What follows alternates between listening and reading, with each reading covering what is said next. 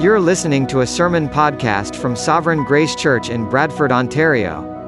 For more info, visit sovgracechurch.ca.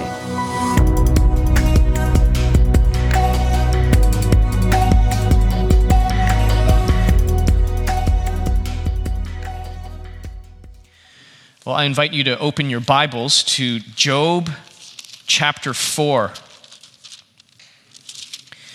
Job chapter 4. Today we come to the longest section in the book of Job.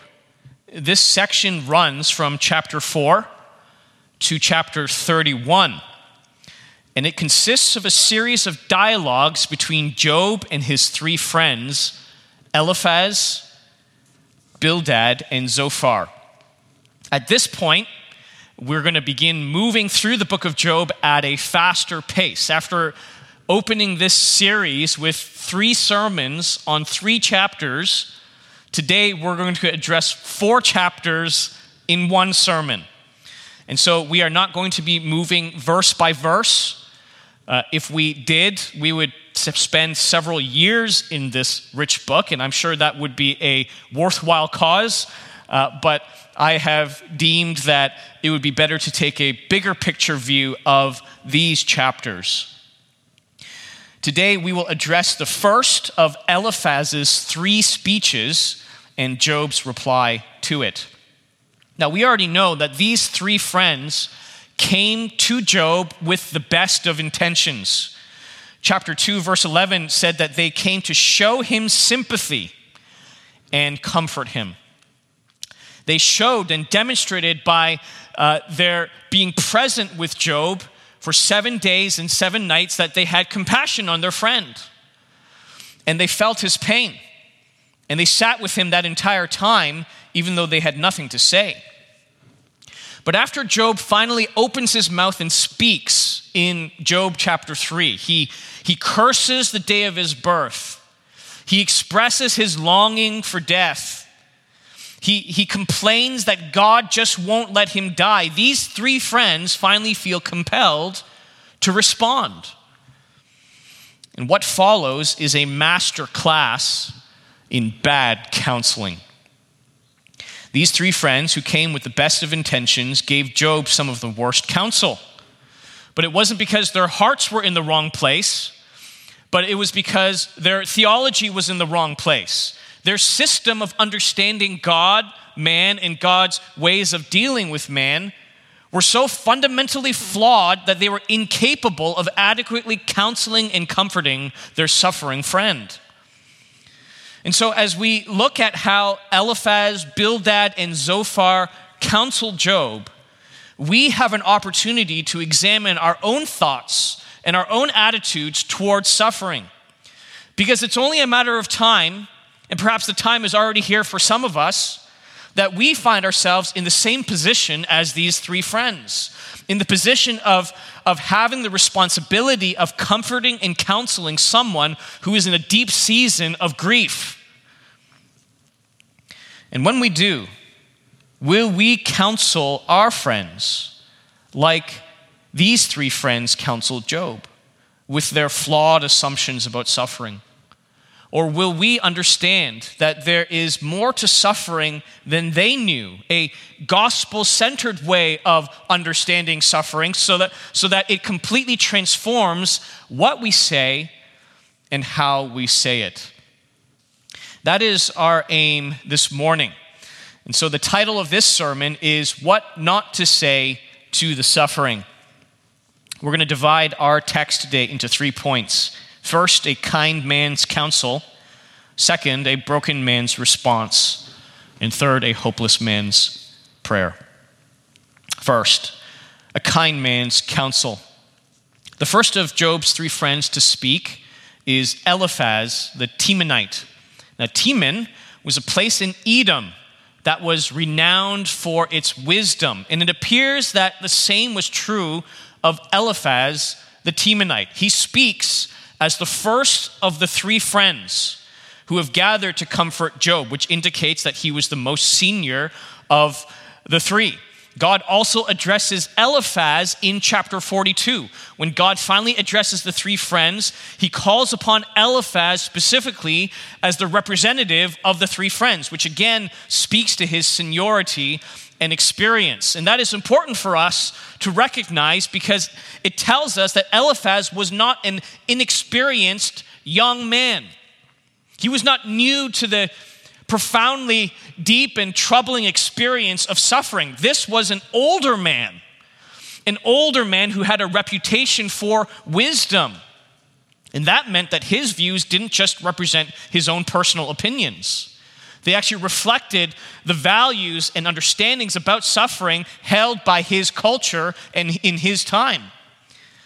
And as we will see, in many ways, his views reflect our own culture's views as well. Now, besides being wise, Eliphaz also appears to have been kind. He was a kind man, especially when you, we compare him to the other two friends, to, to Bildad and to Zophar. Those two are rash, and they are direct, and they are confrontational. But Eliphaz, Eliphaz is different. He has a softer tone, he takes a gentler approach. And we see that in the opening lines of his speech. In verse 1, it says, Eliphaz the Temanite answered and said, If one ventures a word with you, will you be impatient? Eliphaz begins by gently probing Job with a question. And even as he prepares the way to provide Job with some correction in verses 5 and 6, he, he actually begins that with some encouragement first. You have instructed many. You have strengthened the weak hands. Your words have upheld him who was stumbling. You have made firm the feeble knees. Now, this is typical for Eliphaz. He asks questions rather than drawing conclusions. He makes suggestions rather than telling Job what to do. And he tries to encourage Job. He, he tries to tell Job, listen, Job, things are going to get better. Okay, this is, this is as low as you're going to get. This is as, as bad as it's going to look. Things are going to get better. Just, just seek the Lord, trust Him, and He will provide. But behind His gentle words and His well meaning counsel lie several fundamental flaws. The first is in verse 5, where he begins his correction. He says, But now it, that is pain, suffering, now it has come to you, and you are impatient. It touches you, and you are dismayed. Eliphaz is saying, Job, you helped others. You were there for those who were weak, who were struggling, who were suffering. And now that it's come upon you, can't you help yourself? If you taught people how to trust the Lord, can't you trust the Lord in your darkest moment? And the word that, that Eliphaz uses about Job is you are impatient. You are impatient. Now, there are many words we could use to describe Job's present experience. Impatient is probably near the bottom of the list. Eliphaz, he does not grasp the depths of Job's pain. He sees Job instead as an impatient person, like a spoiled child who wants something but can't get it when he wants it. Now, it's true that Job was impatient for death. But impatience isn't, impatience isn't his problem. His problem is that everything he loves in this world has been suddenly taken away from him without explanation. Heaven is silent as he sits in the ash heap, covered with boils from head to toe, having lost his 10 children, having been betrayed by his own wife. Impatience, not the right word.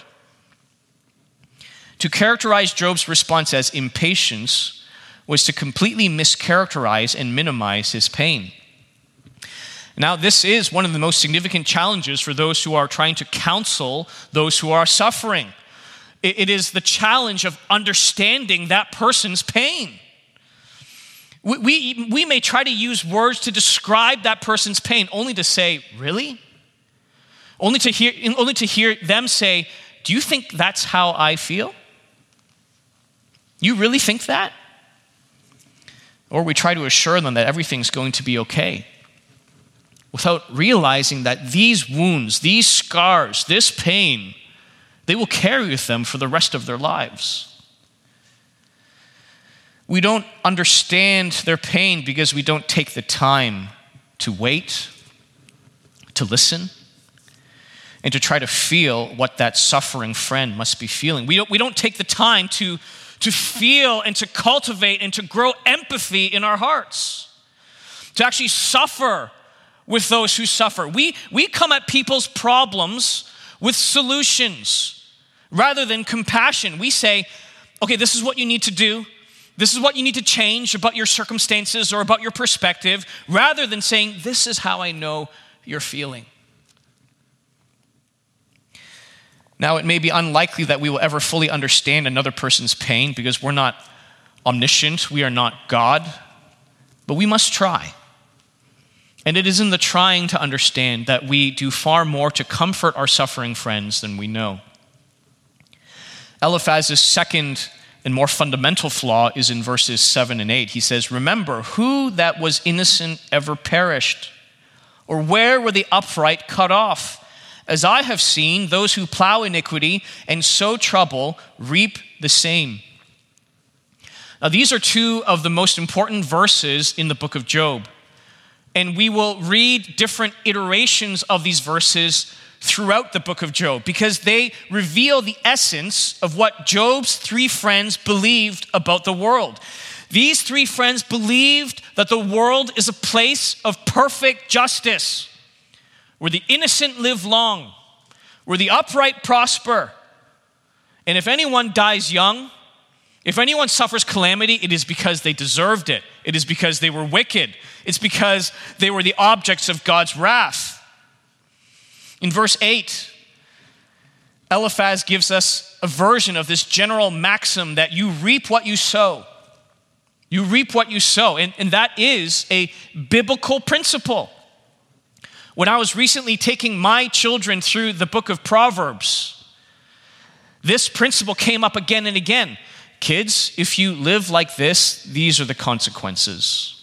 But if you honor the Lord, if you are generous to others, if you are kind to them, if you are gentle with your words, it will bring about blessing. This is a biblical principle. But Eliphaz says that this principle applies all the time. It is without exception. Now, he doesn't say outright that Job deserved his suffering. He is too gentle for that. But he does imply it. He's saying to Job, Job, you and I both know how the world works. Okay? You, you know that these kinds of things just don't happen to good people. So if all these bad things have come upon you, then what does that say about your character? What does that say about the status of your relationship with God? Now, the question is Is Eliphaz right? Is Eliphaz right? We know as a general principle that yes, you live without self control, your life will become chaotic. You treat people poorly and you will receive the same. Both the Old and the New Testament affirm that there is indeed often a direct connection between how we live and what we receive and what we experience, but, but this principle is not without exception.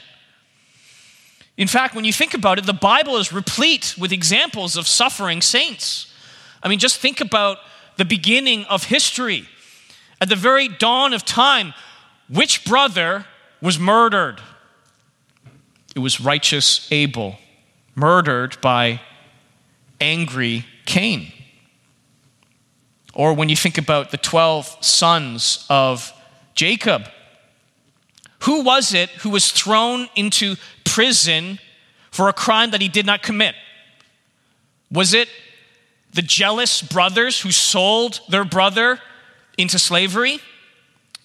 Or was it the brother who walked in his integrity and fled from the temptations of lust?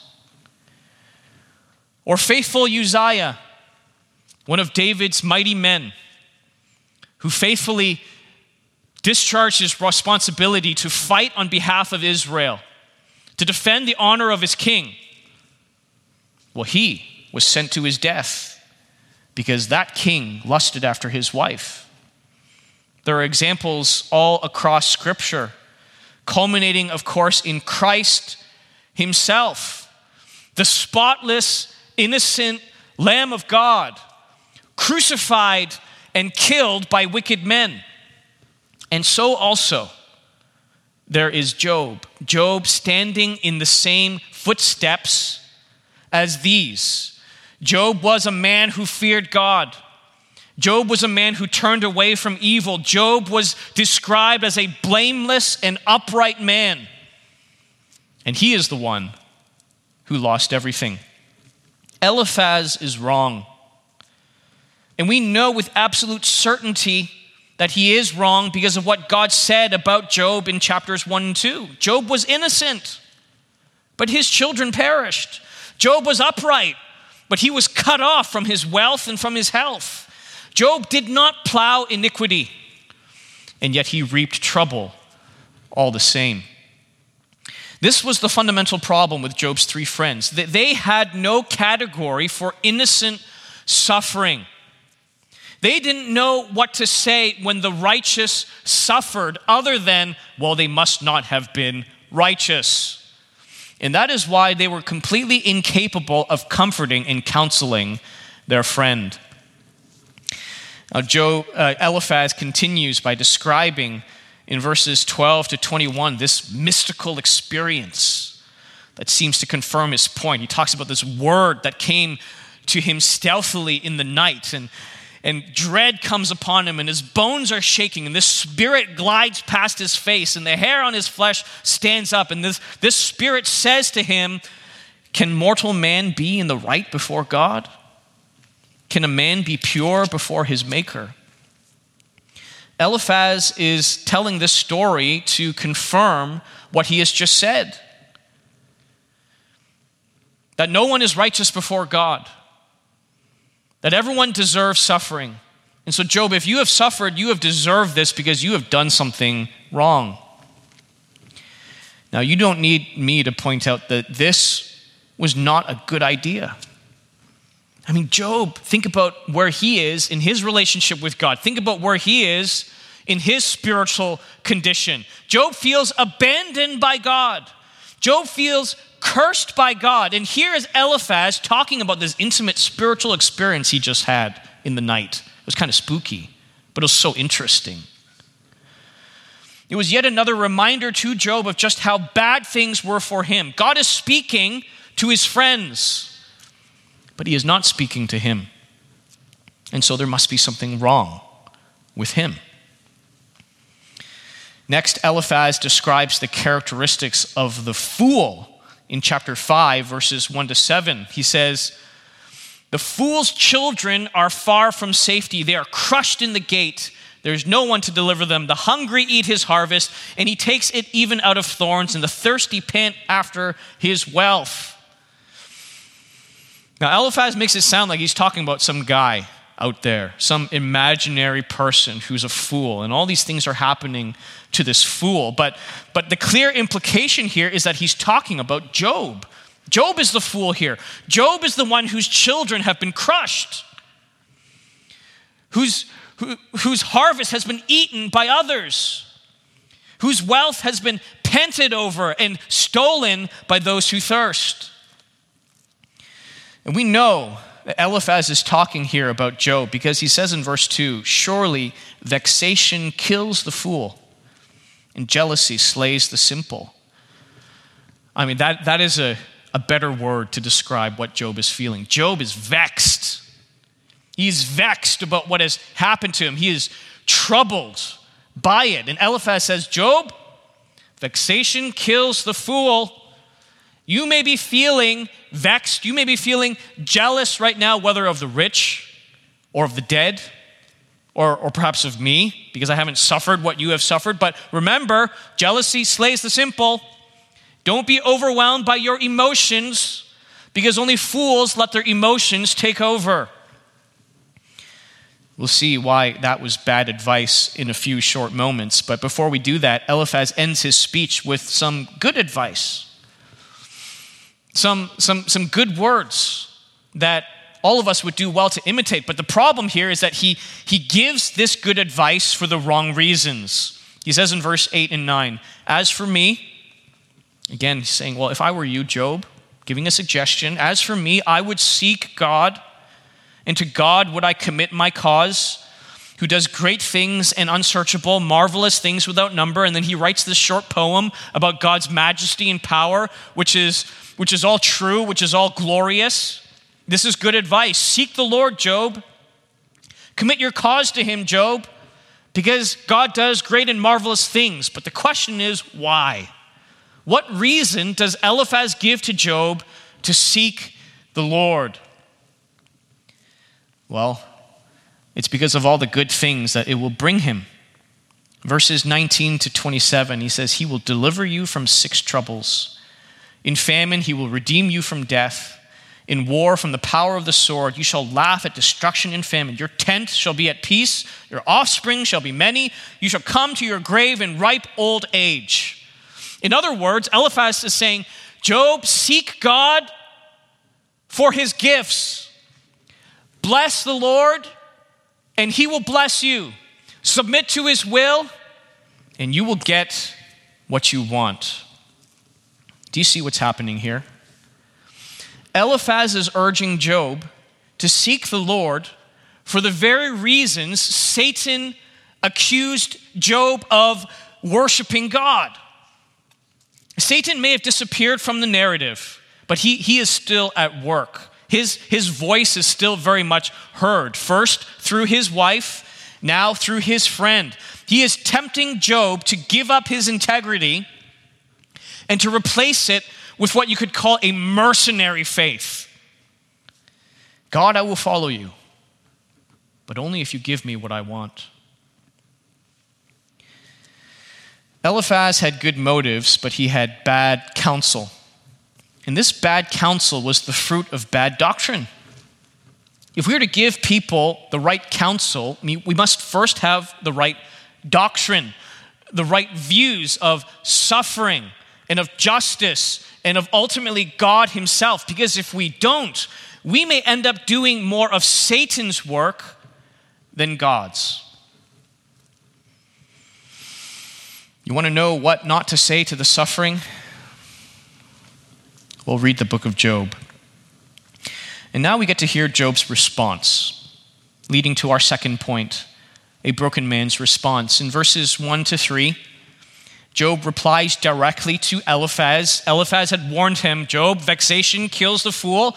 Job says, Oh, that my vexation were weighed, and all my calamity lay, laid in the balances, for then it would be heavier than the sand of the sea. Therefore, my words have been rash. Job is saying, Eliphaz, you want to talk about my vexation? Well, if you could weigh it in scales. It would be heavier than all the sand of the sea. Job is telling Eliphaz, My friend, you do not know what you are talking about. You do not understand my pain at all. Eliphaz is saying, Job, don't get vexed. Job is saying, My vexation has already consumed me. But what is it that Job is most vexed about? You'll be surprised by the answer. Verse 4 says, For the arrows of the Almighty are in me. My spirit drinks their poison. The terrors of God are arrayed against me. Job's vexation doesn't come primarily from the loss of his wealth, the loss of his health, or even the loss of his children. His vexation comes from feeling like God is at war against him that God has fired his arrows at him, that God has sunk his poison tipped darts deep into his flesh, so deep that the poison runs into his very soul. That is what vexes him most. David Clines writes It is not the physical pain or the mental torment that weighs him down, it is the consciousness that he has become God's enemy. And there is nothing more terrifying of a thought than that. that you are God's enemy, that the omnipotent creator and ruler of the universe has set his gaze against you, and he has aimed his arrows at you. Job can't bear this thought. And so in verses 8 to 10, he repeats his longing for death that we first heard in chapter 3. But here, Job adds another reason for why he prefers death over life. In verses 8, 9, and 10, he says, Oh, that I might have my request, and that God would fulfill my hope, that it would please God to crush me, that he would let loose his hand and cut me off. This would be my comfort. I would even exult in pain unsparing, for, listen, for I have not denied the words of the Holy One. You see what he's saying? He's saying, Lord, take me now before I deny you and I deny your words. I haven't yet, but I'm close. I'm close to cursing you. I'm close to denying your words. I'm almost out of strength. Take me now. Let me die before it's too late. Job has lost everything except one thing. The one thing he holds, the one thing that he would not give up, even at the urging of his wife, was his integrity. The integrity of his faith. The integrity of trusting that God is still good, God is still sovereign, God still knows what he is doing, but he's about to lose it. And so he begs God to take him before that happens.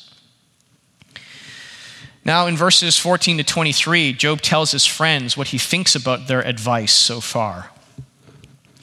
He begins with these scathing words in verse 14 He who withholds kindness from a friend forsakes the fear of the Almighty.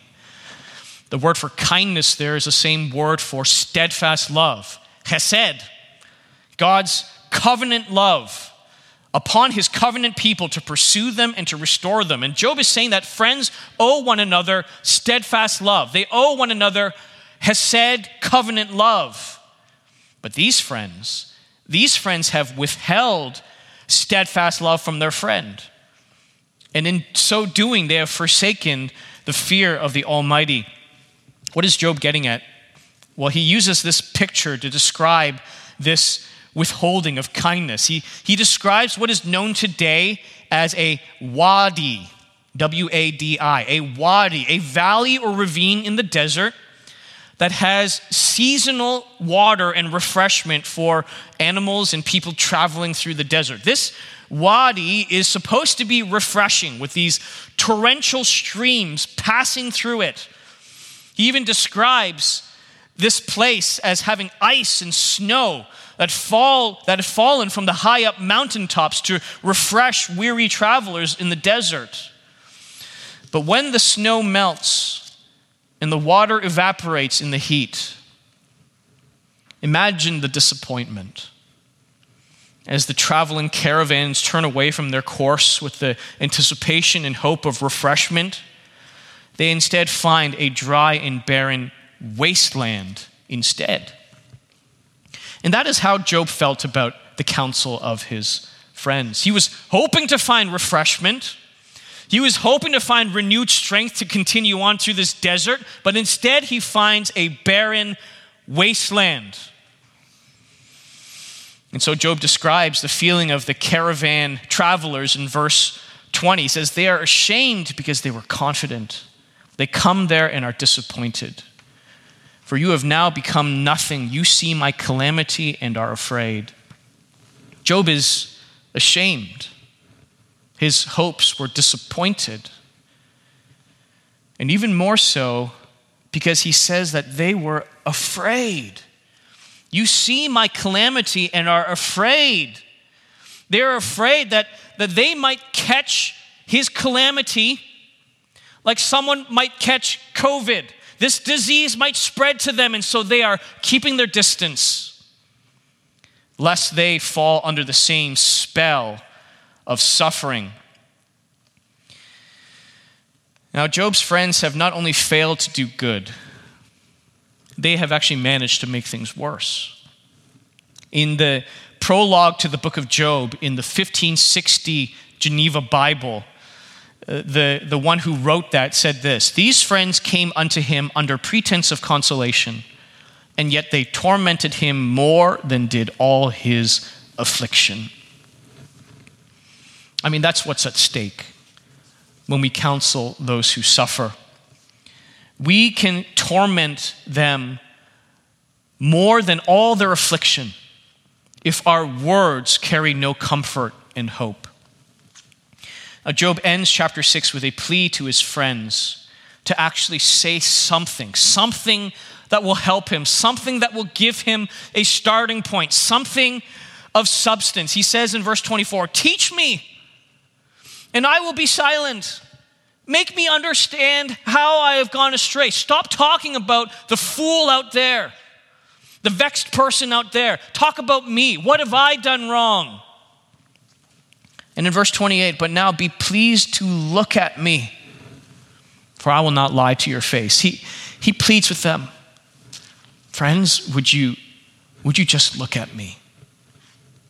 Because their gaze was averted. They could not bear the sight of this poor, wretched man with boils covering him from his head to his feet and all over his face. They were looking anywhere but at this wretched man. He says, Look at me. I will not lie to you. I will tell you the truth. If I have done something wrong, I will confess it. Just tell me what I have done wrong. Now, as we turn to chapter 7, Job's reply to Eliphaz ends in a surprising way. Because as we will see, he turns his attention away from his friends and back towards God. And this leads to our final point a hopeless man's prayer. As chapter 7 begins, it's not clear who Job is speaking to, but we can discern the audience as the chapter unfolds. For example, verse 12, he says, Am I the sea or a sea monster that you set a guard over me? His friends are not guarding him, but Job has accused God of setting a hedge around him that keeps him from death.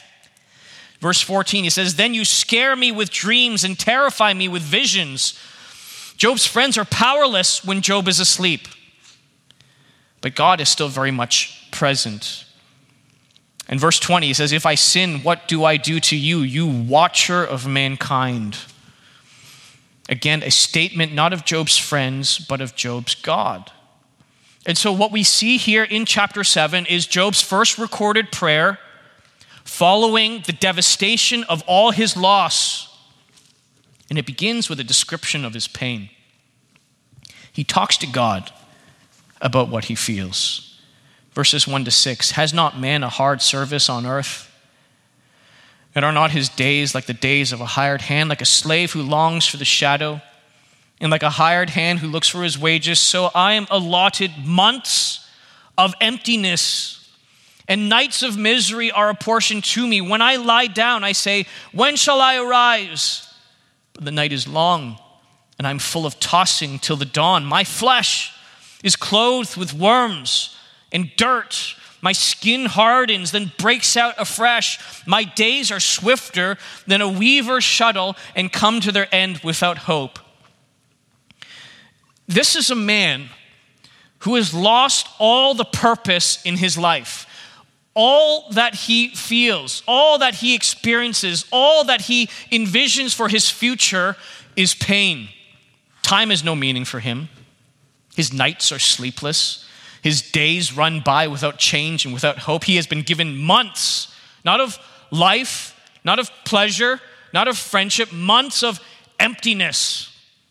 His body is an endless cycle of pain as his skin hardens in loathsome sores, only to break out afresh and start all over again.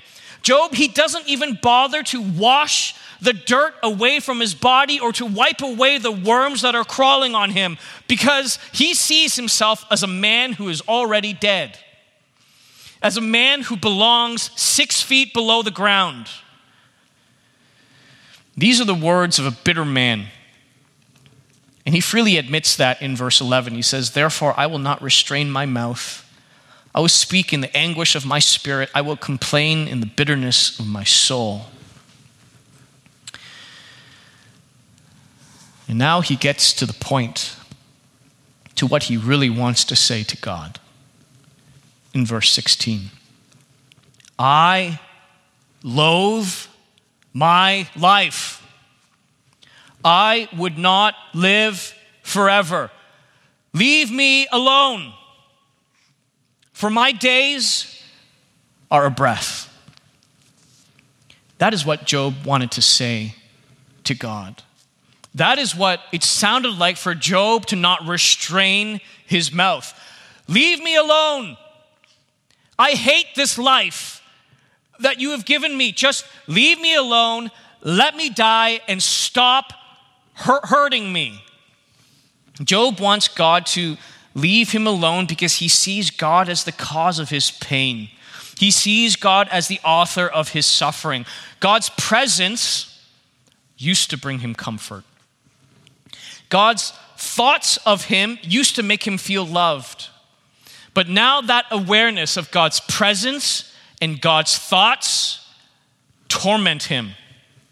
We see that in verse 17, where he says, What is man that you make so much of him, and that you set your heart on him, visit him every morning, and test him every moment? If you know your Bible, you'll say, Hey, that sounds familiar.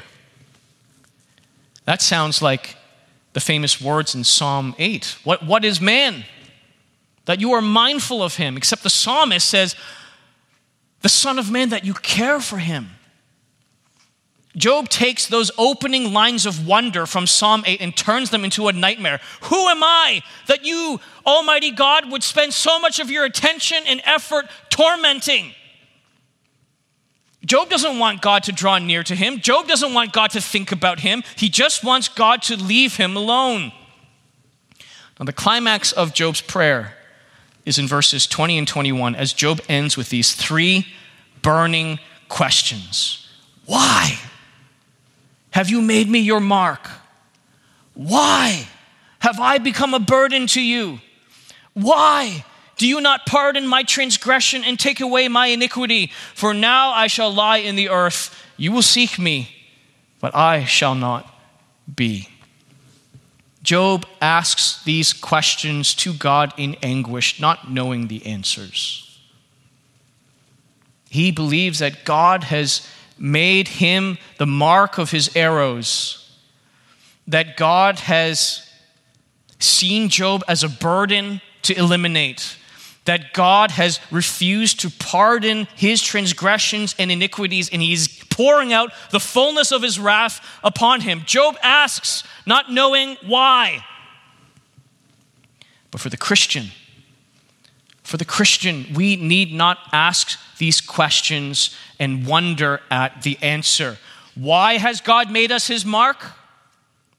Well, he marks us with the seal of the Holy Spirit the guarantee of our inheritance. Why have we become a burden to him? Because Christ has voluntarily taken our burden of sin and guilt upon himself to suffer in our place on the cross. Why does he not pardon our transgressions and take away our iniquities? Well, he has. Because Christ himself was pierced for our transgressions Christ himself was crushed for our iniquities. Jesus died in our place for our sins on the cross so that we could be pardoned.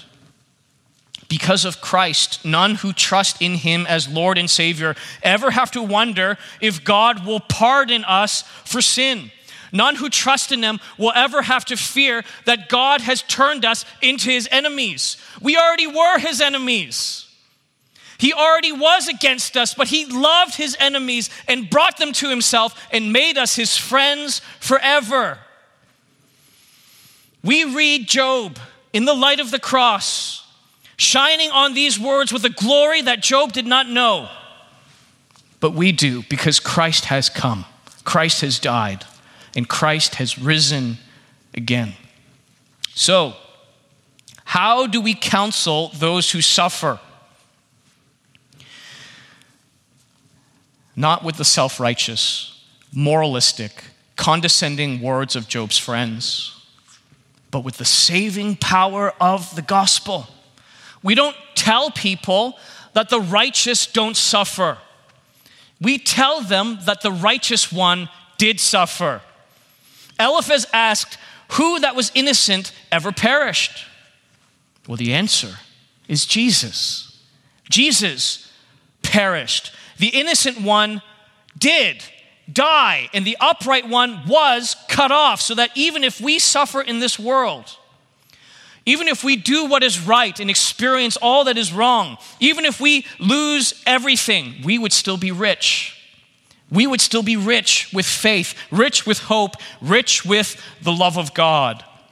My friends, if, if we are to counsel those who suffer, we must look to the one who did suffer because only he can help them. When, when we sow righteousness but reap sickness, or when we do good but are repaid with evil, or when we live in the fear of the Lord and then lose what we love the most, we find in Christ a Savior who knows, who understands, who lived through it all as our brother.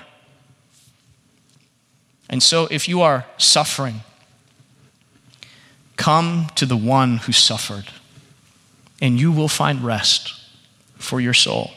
Feel him leading you by the hand, calling you by name to, to come and to rest in his presence. And, and my friends, when your suffering friends or your suffering family members do not have the strength to go to Jesus themselves, then let us not counsel them with empty words. Let us not tell them to not be vexed. Let us not tell them to go to God because of all the things that God will give them. No, let us help them find their way back to the one who suffered and died for their sins, so that all their pain and all their suffering would turn to joy in his presence. Let's pray.